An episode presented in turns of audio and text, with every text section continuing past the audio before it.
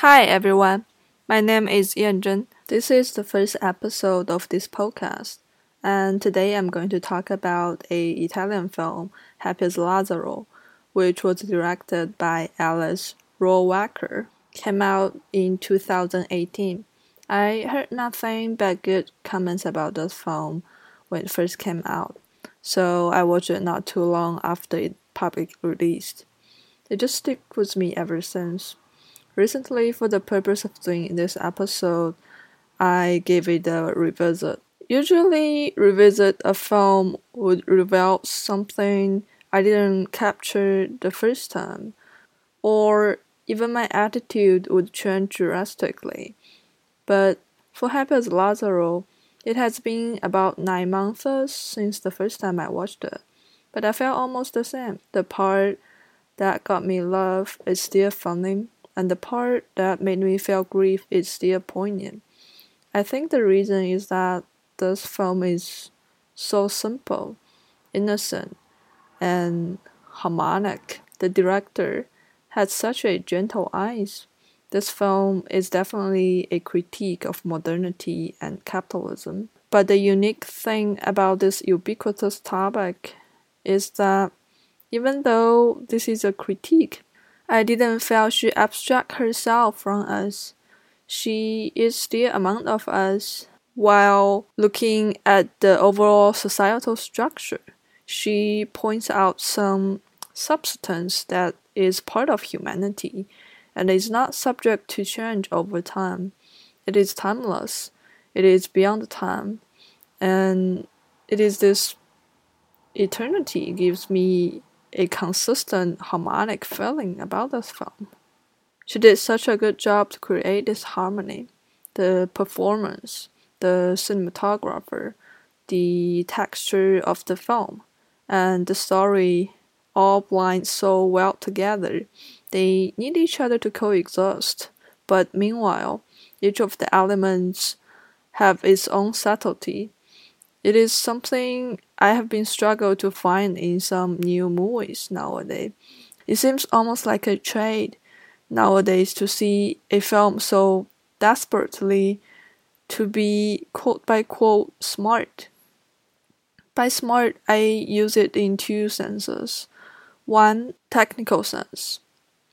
Whether it is a filter, a cut, music, or stage setting, those are techniques for the purpose of representing ideas in the film. A typical example would be a long take.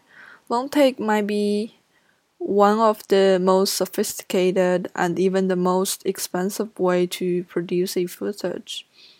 Therefore, it really shouldn't be used so excessively. It should be used out of necessity when a long take can be the only way to approach the subject matter. Otherwise, it just becomes so dominative and the entire film can be ruined because of this wrong unnecessary placement. And don't get me wrong i i love long take myself. It is capable to provide a intact message and help audience to understand the spatial relationship in a film when it is done appropriately the film is aesthetically and emotionally pleasing. It's just like cooking. We use spice to bring the essence of a certain ingredient. But we have to be careful about not letting the spice to be so overwhelming. Get back to film. Long take is a technique, a tool, something we use to polish the film, not something we want to be slave of.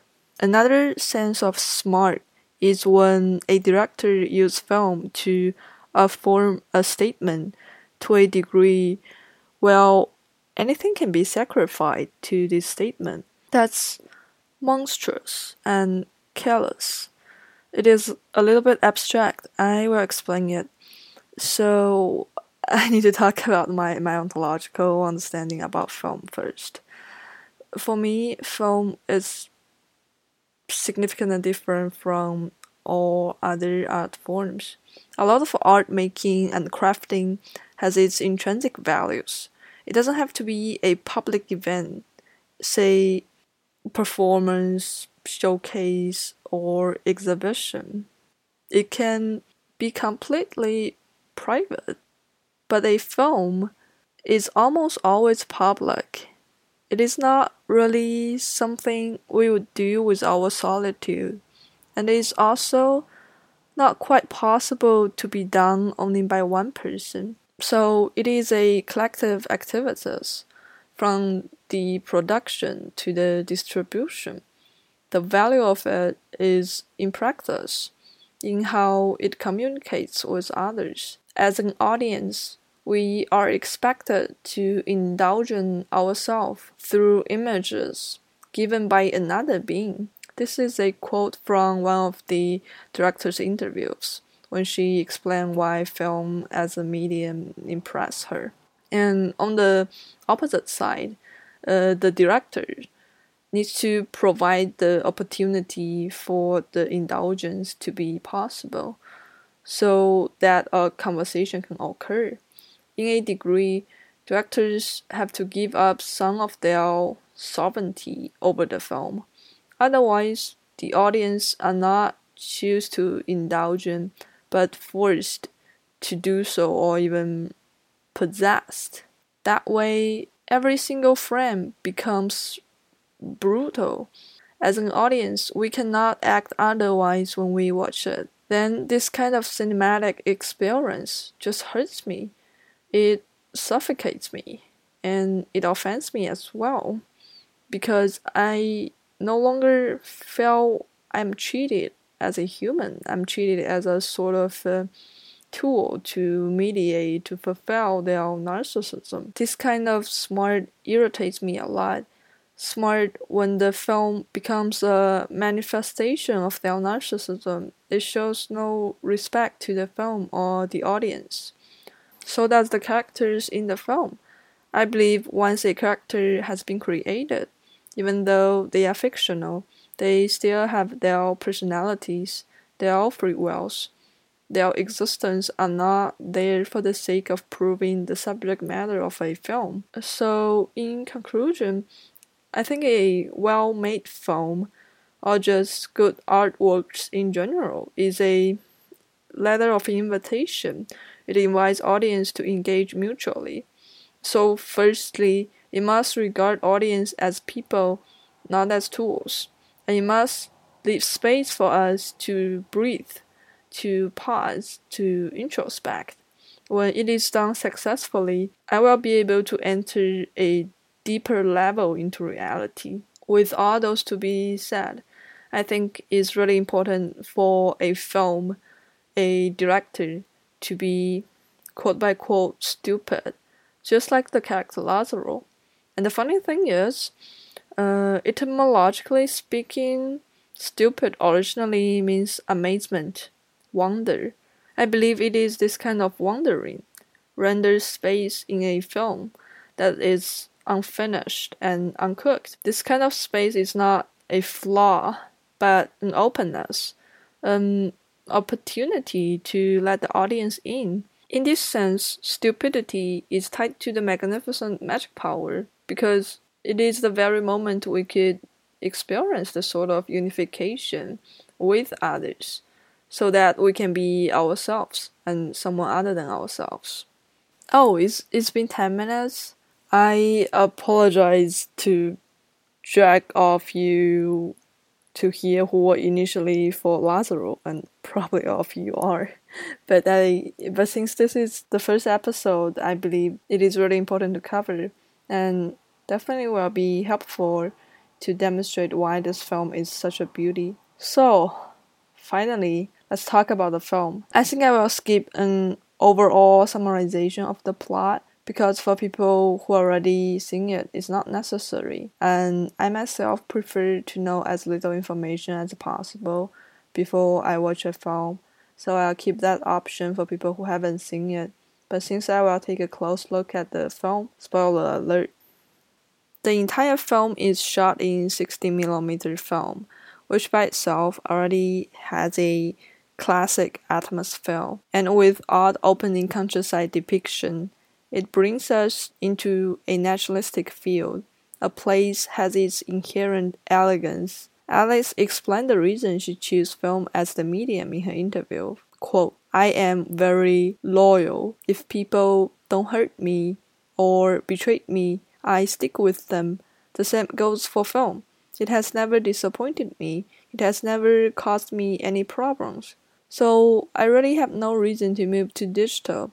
It is a powerful, beautiful, tangible technology. And at the end of the day, you have your reels and dailies to go through. Film has its own life, and it is completely independent. It is a real threesome the actors, filmmakers, and film stock. She also briefly mentioned in another interview that different from digital, directors don't have full control over the film. So the directors need to seduce and convince the medium to work for them. I really appreciate this reason she used film. I believe the very material limitation of film can add a sense of uh, humanity in it. Because when we have no control over something, we are miserable. Yet when we have a completely control over movies, it just gets really banal and even boring. We maximize the potential only when our chance is not infinite. For instance, Godard's famous jump cuts were a result of short budget. Of course, having difficulty is not always good. I'm not trying to romanticize it. But when the difficulty is not overwhelming, it oftentimes helps directors to be creative, to understand their material sincerely. And all the integrity and genuineness Alice put on this film makes this very innocent, poetic, and luminous character Lazzaro possible. Lazzaro has this aura from Renaissance period sculpture. His very existence is like a candle, even though it is small, but as long as it's burning, the whole room has no darkness. It's so light and ethereal, and he's this figure with almost no intentionality throughout the whole film. The majority of the time, he does things because people ask him to do. He does not do things to achieve a certain end or a concrete need. He reflects the desires of others just like a mirror. We see ourselves through him. He's like a newborn baby, has no sense of pre established societal standards. We must all have similar experience before, whether it was back to the time when we were kids or when we had conversation with kids, our fundamental beliefs can be put on question. It is oftentimes not the case that cynicism and nihilism help us progress. The worst consequences of those evasion is that those attitudes prevent us from looking with the best kind of compassion at the lives of others. It makes a authentic life experience impossible. On the other hand, we have Lazzaro, who does not have any sense of good or evil. For him, everything is potentially good. It leads to my favorite moment in this film when Tancredi coughs. Lazzaro immediately gives Tancredi a cigarette because previously Tancredi told Lazzaro that if he coughs, it means he needs a cigarette, which is clearly a joke, but Lazzaro takes it seriously. And this is the very moment I find myself disagree with a lot of critics who think that Lazzaro is a Jesus figure because he's hardly associated with Jesus. First of all, he's not there to redeem anyone. On the contrary, he had very little to do with how narrative goes. And second, Jesus stands for the unconditional goodness in opposing to the badness, which is nothing like Lazzaro. Take the cigarette as an example. He gives a cigarette to Tancredi which can be viewed as an indulgence that, due to our contemporary moral standard, is actually a bad thing. But it is also not a bad thing because Lazzaro does it out of goodness. He hopes to relieve Tancredi's cough. This kind of innocence makes him a saint without being omnipotent, without referring to any kind of religious dogma, because he's among us, a part of uh, every one of us, part of humanity. Speaking of religion, the dogmatic religion plays an active role in this film. Religion is one of the tools used to keep peasants in darkness, to keep them believe what they suffer is what they deserve. Ironically, religion did not bring lightness to those peasants' life. Instead, becomes a power to exacerbate imbalance and injustice. Later on, we, through Lazzaro, figured that Tancredi family also undergoes financial crisis. It must be a deep structural disorder that would lead to a pervasive predicament. Those are the reasons Lazarus' role becomes more and more important with the story goes by because we need a figure like him to appeal. We need a figure whose humanity cannot be shaken by adversity. It is still possible to be innocent. Which leads us to the tragic ending. But it doesn't make me helpless. It actually, on the contrary, gives me a lot of hope because I believe tragedy only happens when human beings act with goodness. As I mentioned, it is not a good versus evil type of goodness. It is a good potential. It is a belief of something we are not certain about, but still willing to make commitment and promise. It comes back when we find ourselves in the darkness quagmire, and it puts a mirror in front of us, allow us to see a potential to overcome chaos. I think I basically covered everything I want to say. I enjoyed talking about it. Hope you enjoyed as well. Talk to you next time.